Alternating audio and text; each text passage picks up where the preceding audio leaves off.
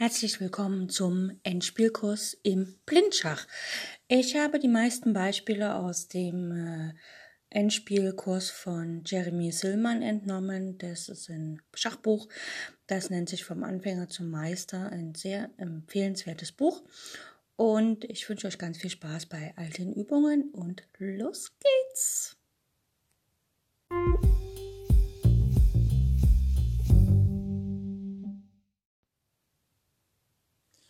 Eine kleine Stellung zum Aufwärmen. Ähm, genau, los geht's. Der weiße König steht auf E1, also noch in der Grundstellung. Die weiße Dame steht auf F4. Es gibt einen weißen Turm auf dem Feld H1, also auch in der Grundstellung, und ein Springer auf dem Feld E5. Schwarz hat einen König auf E8, also Grundstellung, die Dame auf E7, ein Turm auf H8, also auch Grundstellung, und zwei Bauern, ein auf E6 und H7. Weiß ist am Zug und äh, Weiß möchte natürlich den Vorteil, den er hat, noch ein bisschen mehr ausbauen. Also ja, er könnte jetzt auch einfach mit dem Springer die Partie wahrscheinlich für sich entscheiden. Also nochmal irgendwie mit der Dame versuchen, die Damen abzutauschen und so. Aber er kann natürlich auch cleverer spielen. Und hier ist es so, hier kann Weiß äh, die Fesselung des Bauern H7 ausnutzen, denn der Bauer H7 kann nicht auf G6 schlagen, falls da mal eine Figur steht, denn dann könnte er, dann könnte der Turm von H1 den Turm auf H8 schlagen und demzufolge spielt Schwarz hier, äh, Weiß hier Springer G6 damit greift er den Turm auf H8 an und die Dame auf E7. Äh, wenn die Dame jetzt wegzieht und Schach bietet, kann die eigene Dame, also wenn jetzt Dame E7 nach B, äh, ja, nach B4 geht und Schach bietet, dann kann die weiße Dame von F4 auf B4 schlagen. Und falls der Turm wegzieht, also jetzt Turm ähm, H8 nach F8 hilft ihm das auch nicht, weil dort wird er halt einfach auch vom Springer geschlagen. Also bleibt ähm, Schwarz nur die Möglichkeit, wenn er seine Dame retten will, dass er halt entweder mit der Dame wegzieht, aber dann wird der Turm auf H8 geschlagen, oder er schlägt mit dem Bauern von H7 auf G6, aber dann funktioniert halt diese Fesselung, kommt dann zu Trage und der Turm von H1 kann einfach auf H8 schlagen mit Schach, was natürlich nicht so schön ist für den Schwarzen, weil er jetzt hat er seinen Turm verloren und damit wird er höchstwahrscheinlich auch die gesamte Partie verlieren. Der König muss wegziehen und wie gesagt, dann kann die Dame Schach bieten und vielleicht kann man dann sogar noch die Dame gewinnen, also der, der König muss, ups, der König muss nach D7 gehen, hat keine andere Wahl. Und dann kann zum Beispiel Weiß einfach mit der Dame Schach bieten auf, auf A4 oder D4 und dann geht die Partie halt weiter. Allerdings hat Schwarz einen kompletten Turm weniger und letztlich wird das dann zum Verlust der gesamten Partie führen. Das war's zum Aufwärmen für heute. Gleich geht's weiter.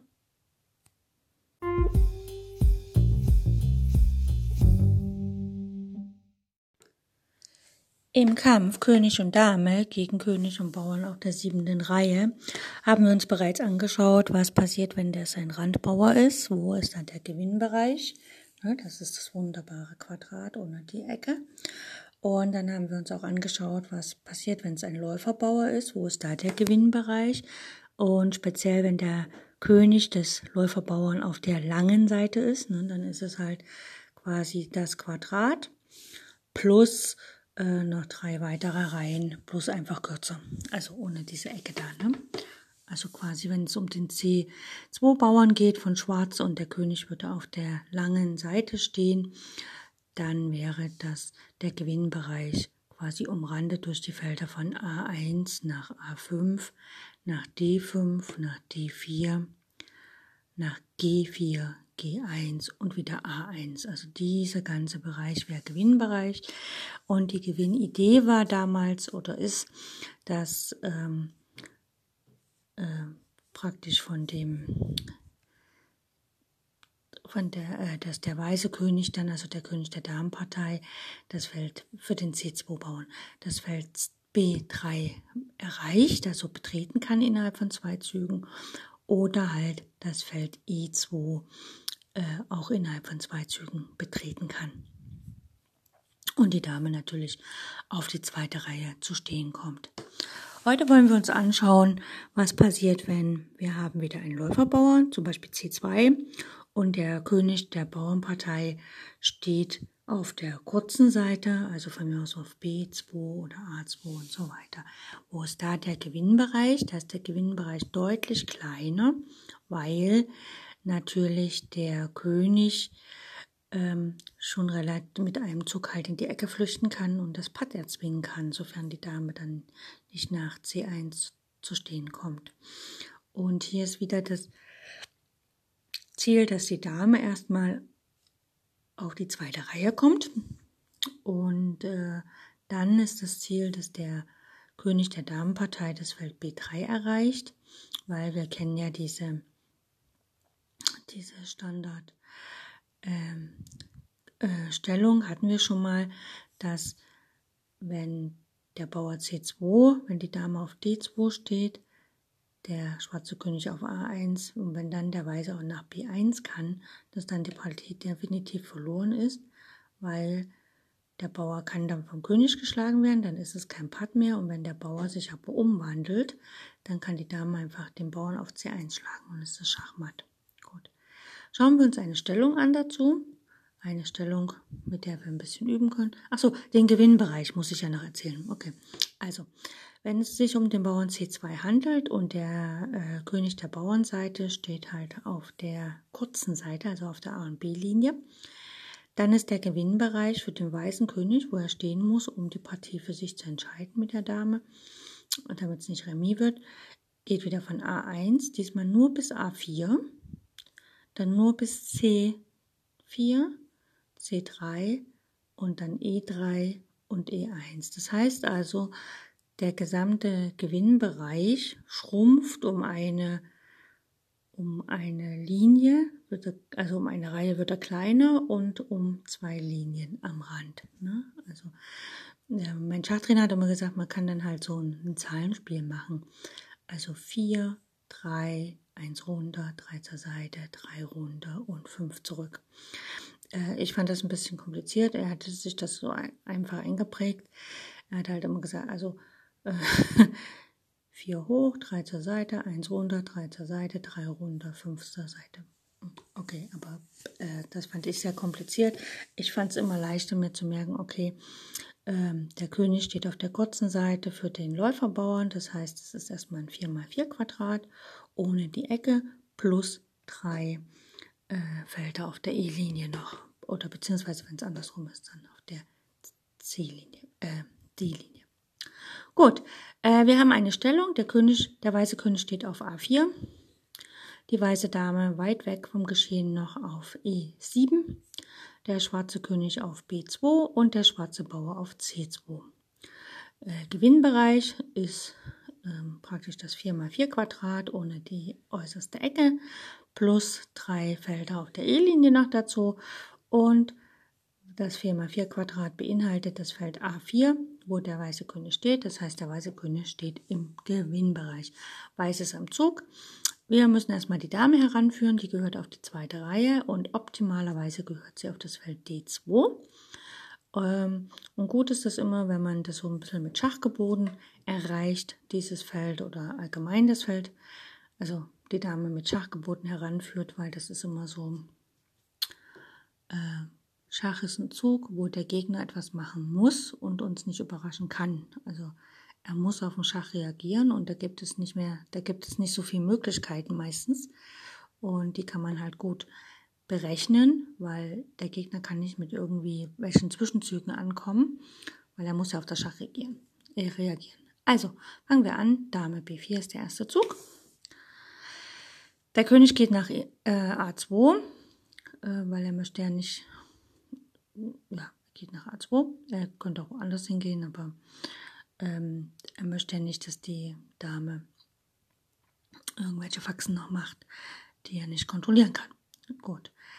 Also es wäre zum Beispiel ganz blöd, wenn der König jetzt nach C1 geht, weil dann kann der äh, weiße König geht einfach nach B3, führt den König noch mehr heran und dann ist das halt für den Schwarzen nicht mehr ganz so einfach, weil äh, im nächsten Zug greift die Dame auch den Bauern an. Ne? Die Dame geht im nächsten Zug nach D2 und dann ist es halt, ne? also wenn der König jetzt zum Beispiel, sagen wir mal, nach D1 geht, dann kann die Dame ähm, Schach bieten und es ist keine Zeit zur Umwandlung und der König muss beim, bei der Dame, also beim, also die Dame kann dann zum Beispiel nach D4 gehen. Ähm, der König kann nicht auf die E-Linie, weil er will ja C2 bewachen, also muss er nach C1 gehen. Und dann kann die Dame einfach, ähm, ja, die Dame kann jetzt schon Schach bieten, Dame B2 Schach oder halt einfach Dame D3 spielen. Dann muss der König nach B1, der Schwarze, und dann kommt Dame C2, der König muss nach A1 und die Dame setzt auf C1 matt. Also König C1 ist keine Lösung. Dame B4 war Schach. König geht nach A2. Er versucht sich so optimal wie möglich zu verteidigen. Gut, die Dame gehört auf die zweite Reihe und sie muss natürlich jetzt den Bauern fesseln auf der zweiten Reihe, also Dame D2. Der Bauer ist gefesselt. Der König versucht natürlich, den Bauern zu decken und er versucht gleichzeitig, dass der schwarze König nicht auf, äh, der weiße König nicht auf das Feld B3 gelangt. Ne? Weil, weil, wenn jetzt äh, Schwarz König B1 spielt, dann spielt Weiß einfach König B3 und äh, im nächsten Zug fällt der Bauer oder, falls der Bauer jetzt einzieht, mit C1 Dame, dann kommt einfach Dame A2 matt. So, das hatten wir schon mal so was ähnliches. Das heißt, König B1 hilft ihm hier nicht und Schwarz spielt hier in diesem Fall äh, König B2. So, jetzt haben wir die Konstellation Weißer König A4, Dame D2, schwarzer König B2 und schwarzer Bauer C2. Das heißt, der Bauer kann jetzt im Moment noch nicht einziehen und Weiß spielt König B4. Also er bleibt im Gewinnbereich und er, er zwingt quasi, er setzt in Opposition vom, ähm, vom schwarzen König und er zwingt quasi den schwarzen König, sich jetzt zu entscheiden. Wenn er wieder nach A2 zurückgeht, fällt der Bauer, also muss er nach B1 gehen. Andere Wahl hat er nicht. Er kann natürlich auch auf A1 gehen. Falls der Bauer jetzt geschlagen wird von der Dame, dann ist es Patt. Und wenn er aber nach B1 geht, dann funktioniert genau das gleiche, was ich gerade gesagt habe. Der weiße König geht nach B3 und falls umgewandelt wird, kann man, wenn es kein Springer ist, auf A2 matt setzen. Ansonsten, wenn es ein Springer ist, geht der König eigentlich optimal. Das kann ich ja nochmal zeigen. Also, sagen wir mal, der König geht nach B1. Dann kommt der weiße König nach B3. Auf keinen Fall nach A3, weil dann wird sich eine Dame geholt mit Schach und sowas. Das geht nicht, also B3. Und wenn jetzt Schwarz einzieht und sich einen Springer holt und Schach bietet, ne, dann geht der König nicht nach C, 3, sondern nach A3. Und dann steht der König und Springer stehen wieder auf einer Diagonalen. Ein Feld ist zwischen frei. Das heißt, der Springer braucht mindestens vier Züge, um Schach zu bieten. Aber diese vier Züge hat er nicht, weil Schwarz dann matt gesetzt wird. Ja? Also nach König B4 spielt Schwarz den Zug König A1 in der Hoffnung, dass auf C2 geschlagen wird und Patt ist. Aber jetzt geht Weiß König B3. Und egal was Schwarz jetzt zieht, die Partie ist verloren, weil äh, egal womit er auf C1 einzieht, C1 wird rausgenommen und matt gesetzt. Und wenn der König nach B1 geht, schlägt die Dame auf C2 Schach, der König muss nach A1 und die Dame kann wieder auf C1 matt setzen. Das war das, wenn der weiße König sozusagen an an, ähm, praktisch auf A4 steht, am, am äußersten Rand des Gewinnbereichs, also auch auf der kurzen Seite genauso wie der König der Bauernseite. Ne? Da war einfach nur die Idee, dass die Dame, der, also die Gewinnstrategie ist, dass die Dame auf die zweite Reihe kommt, der König nach B3 und dann ist die Partie gewonnen. So, jetzt schauen wir, was ist, wenn der König, also Schwarz hat seinen König auf B2 und seinen Bauern auf C2, also genau wie gerade eben. Die Dame steht immer noch auf E7, aber der weiße König steht im Unterschied zu A4, steht er jetzt auf E1, also auf der anderen Seite des Gewinnbereichs, im Gewinnbereich. Und hier ist auch wieder die äh, Gewinnidee, dass der weiße König äh, eigentlich nach D2 strebt, ja, und die Dame dann, ähm, also genau. Der König strebt nach D2, einfach um den Bauern ein bisschen zu kontrollieren. Damit kann der schwarze König da nicht so viel machen. Er muss immer beim Bauern bleiben und immer wieder eine Umwandlung drohen. Und letztlich strebt die Dame natürlich wie immer auf die zweite Reihe, um matt zu setzen. Schauen wir uns das Ganze mal an. Also wir haben die Stellung König E1, Dame E7 und Schwarz König B2 und der Bauer auf C2 von Schwarz. So, Weiß ist am Zug. Weiß führt wie immer ganz schnell die Dame heran, also Dame B4 Schach. Und jetzt äh, geht der schwarze König erstmal auf das Feld C1. Ähm, er könnte zwar auch in die Ecke gehen, ne, also er könnte König A1 spielen. Äh, das schauen wir uns gleich an. Also erstmal König C1 und nach König C1 spielt Schwarz, äh, Weiß König F2. Ähm,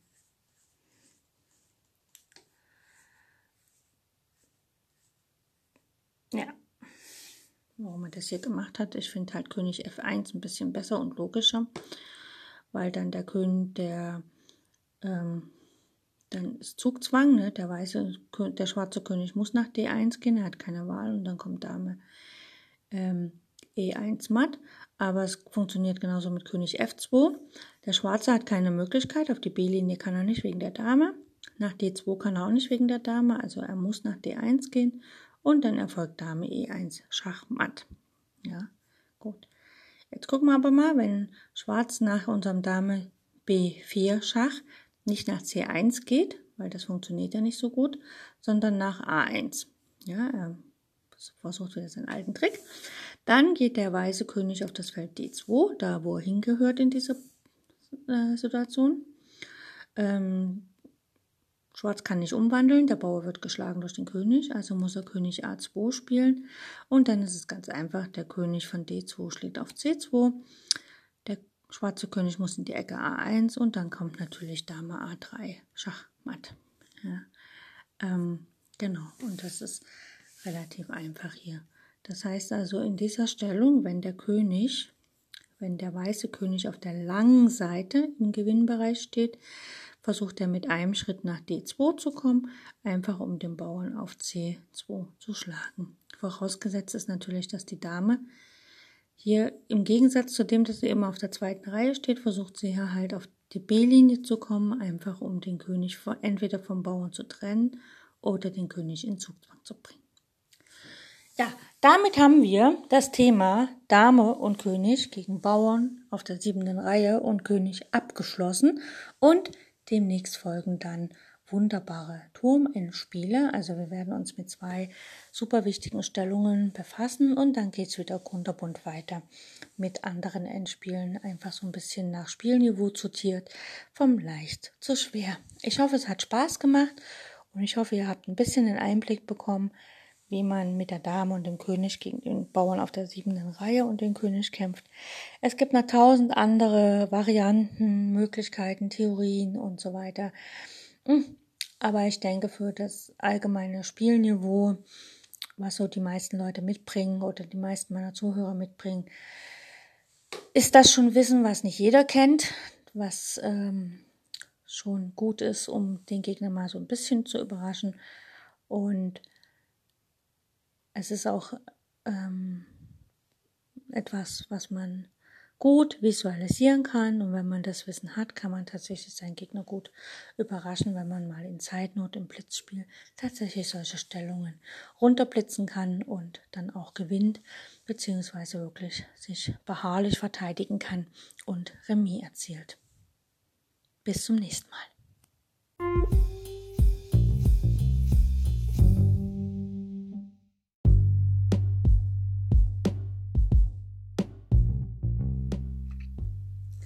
In jüngster Zeit ist die Bedeutung des Endspiels stark gewachsen.